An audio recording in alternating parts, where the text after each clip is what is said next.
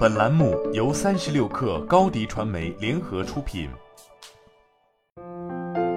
本文来自三十六氪神译局。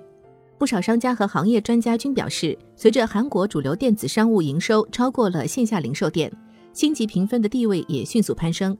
与中国和美国相比，尽管韩国的人口数量较少，但其外卖行业估值高达一百九十亿美元，紧追其后。商家们表示，一个差评就会影响好几天生意。星级评分恐怖主义这个可怕的词汇已成为日常词汇。为了更好地管控平台的影响，韩国也出台了大量立法。星级评分的核心是一种以吸引用户为中心的模式。韩国三大外卖应用都在抢占市场份额，三家公司加起来已经占据了该行业百分之九十七的市场份额。不断壮大的垄断市场使韩国监管者警惕起来，商家受制于这个有绝对话语权的评价指标。同时非常重视客户的各种需求，但这些都是在为平台不断增长做贡献。倡导性非营利组织韩国自营和微型企业联合会秘书长李成元表示，科技平台将消费者放在首位，星级评分制度就是其绝对权威的象征。外卖平台发言人金欧纽在一份电子邮件声明中指出，评分体系可以扩大消费者的选择权，为商家和消费者提供了一个沟通渠道。即便如此，像金柱贤这样的商家所感受到的压力，还是让他们切切实实地感受到了星级评分恐怖主义的存在。这个表达用来形容消费者知道商家必须加倍努力保护自己的评分，而恶意使用星级评分对商家发起胁迫或勒索等不公平行为。随便打开一个韩国的外卖应用，你就会轻易地发现，为什么韩式辣鸡爪店店主金柱贤会如此焦虑。因为在这些平台上，几乎很难找到一家评分低于四点五的餐厅，在线评分普遍趋于正向。据二零二一年科学杂志《自然》的一项研究报告，在美国也存在同样的现象。这种泛滥的评分通胀助长了持续不断的评分竞争。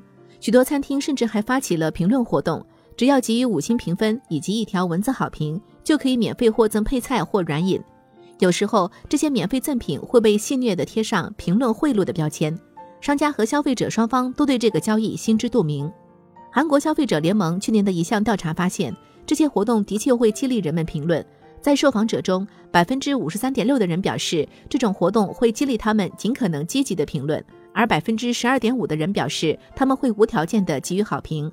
南凯文在首尔经营一家独立汉堡店，过去几个月他的门店始终保持着四点九的评分，但他还是担心评分会下跌。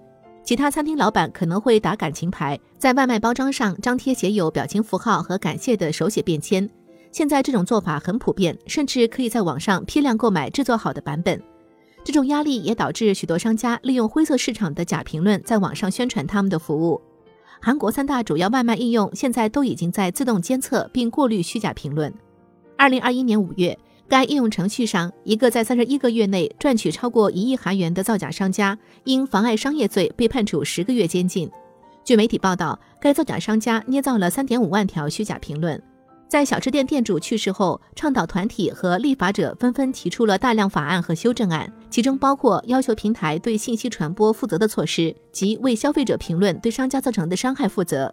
韩国本土最大的互联网门户网站和搜索引擎 Naver 已经开始逐步取消星级评分，原因是担心其会对商家产生负面影响。去年七月的一项调查显示，用户对这一新的系统基本表示满意。新系统基于文本出发，提示用户选择预设的标签来描述其消费体验，但仍有消费者表示担忧，因为这样就剥夺了他们惩罚劣质商家的权利，比如卫生条件差的餐馆。韩式辣鸡爪店主金柱贤表示。商家最想收到的就是实事求是的评论。自去年十二月开业以来，金柱贤花了大量时间打磨产品的各个方面，从卖相到自制沙拉酱，这些都是在一位美食顾问的帮助下精心研发出来的。好了，本期节目就是这样，下期节目我们不见不散。